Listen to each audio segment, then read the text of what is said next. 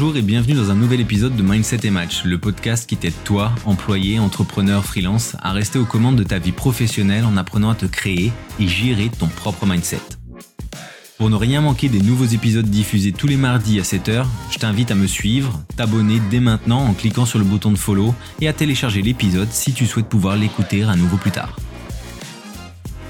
Moi c'est Julien et aujourd'hui, je vais te parler de l'importance d'organiser tes finances avant de quitter ton emploi ou de lancer un projet entrepreneurial. Alors cette étape, elle est souvent mal préparée ou même négligée, mais elle peut faire toute la différence.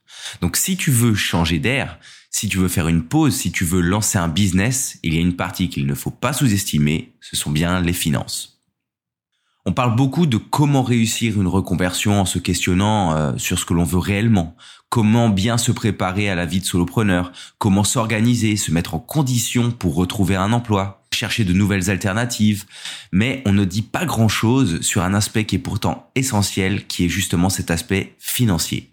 Alors moi là je vais être cash, hein, je ne pense pas que dire à quelqu'un que s'il ne se reconnaît plus dans son job, si la pression est trop forte, eh ben qu'ils doivent quitter euh, son job sans aller plus loin dans le raisonnement. C'est un peu donner la moitié de la recette du gâteau de mamie en fait. Et c'est pas suffisant. Pour moi, si tu n'as pas préparé le terrain financier, tu peux vite te retrouver dans une situation difficile qui va t'impacter toi, mais aussi potentiellement ta famille ou même ton projet. Et ça, c'est ce que l'on veut éviter. Comme je le dis souvent, hein, on ne vit pas dans le monde des bisounours et euh, bah, le crédit de ta maison ne va pas s'envoler parce que tu as décidé de démissionner. Et donc pour moi, la première chose essentielle est établir un budget clair. Avant de faire le grand saut dans n'importe quel projet, il faut que tu établis un budget précis. Identifie tes dépenses essentielles qui sont euh, pour grande partie les charges fixes, hein, loyer, remboursement de crédit immobilier, nourriture, essence, électricité, eau, école des enfants. Voilà, ça, ça te donne une vision précise de tes besoins financiers mensuels essentiels. Et ensuite, tu fais la liste de tes dépenses secondaires, charges variables, qui peuvent inclure le judo des enfants, les sorties, les restos. En gros, tout ce dont tu peux te passer. Et de cette façon, tu vas te créer quoi? Une base. Et en fonction de cette base, tu vas pouvoir voir comment épargner pour l'inattendu. Ici, l'idée, elle est simple. On va créer un fonds d'urgence. Donc ça, c'est le deuxième point.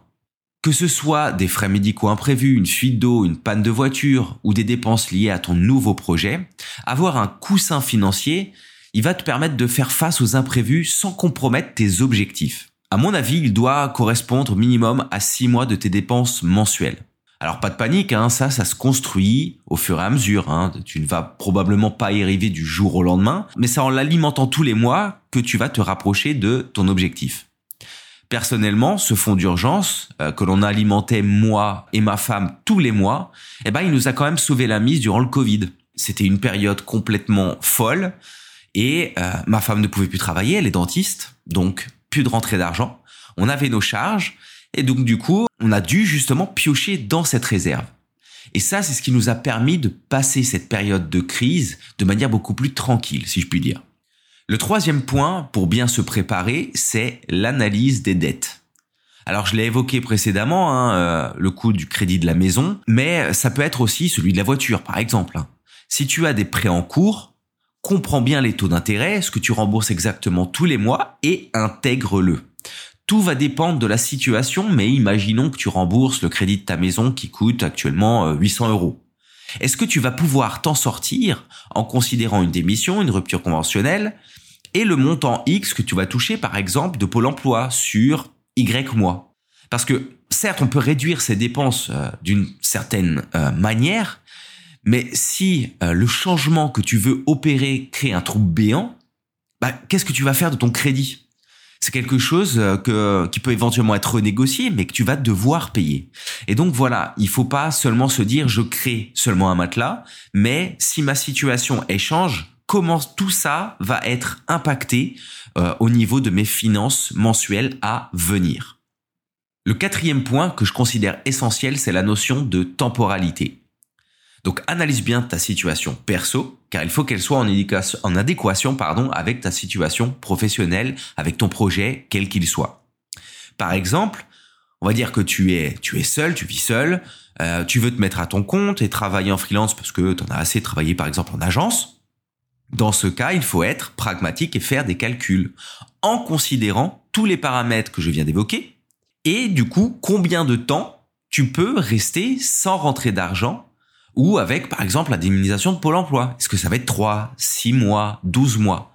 Voilà, ça c'est ce genre de choses qui va te permettre de eh ben, mettre en perspective le fait que tu vas devoir potentiellement préparer beaucoup plus de choses avant même de partir de ton job. Si tu considères que tu n'as pas la possibilité de, la possibilité de rester sans rentrer d'argent plus de quatre mois, par exemple. Ça va dépendre beaucoup du projet, mais tu vas pouvoir anticiper des choses au niveau du projet, hein, pour pouvoir peut-être te préparer à euh, une période plus courte durant laquelle tu vas pouvoir rester sans rentrer d'argent et favoriser du coup ton nouveau business en créant quelque chose qui soit beaucoup plus en adéquation avec la réalité que tu as analysée.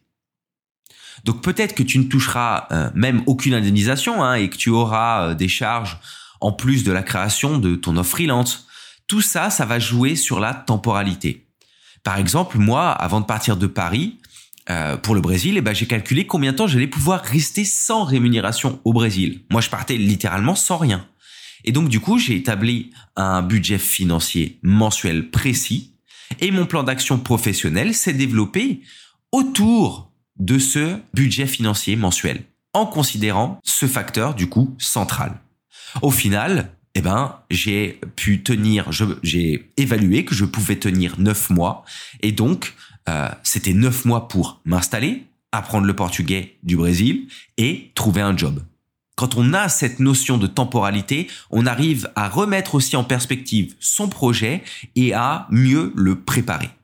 Alors la question de l'argent, elle est centrale hein, dans notre société parce que bah il faut appeler un chat un chat. Hein. On ne peut pas s'en affranchir. C'est un élément crucial et central pour qui veut opérer des changements, évoluer ou même préparer son avenir. Et quand on veut éviter d'être toujours dans la réaction et dans le stress, eh ben c'est toujours mieux de se préparer. Merci d'avoir écouté Mindset et Match, le podcast. J'espère que cet épisode t'aura aidé à comprendre qu'organiser tes finances avant de faire le grand saut est une étape cruciale pour assurer la stabilité financière, minimiser les risques et te concentrer sur le nouveau chemin que tu as décidé d'emprunter. Si cet épisode t'a plu, n'hésite pas à t'abonner, partager. Et si tu veux discuter mindset, bah écoute, tu peux me contacter sur LinkedIn, le lien est en description. C'était Julien, à mardi prochain.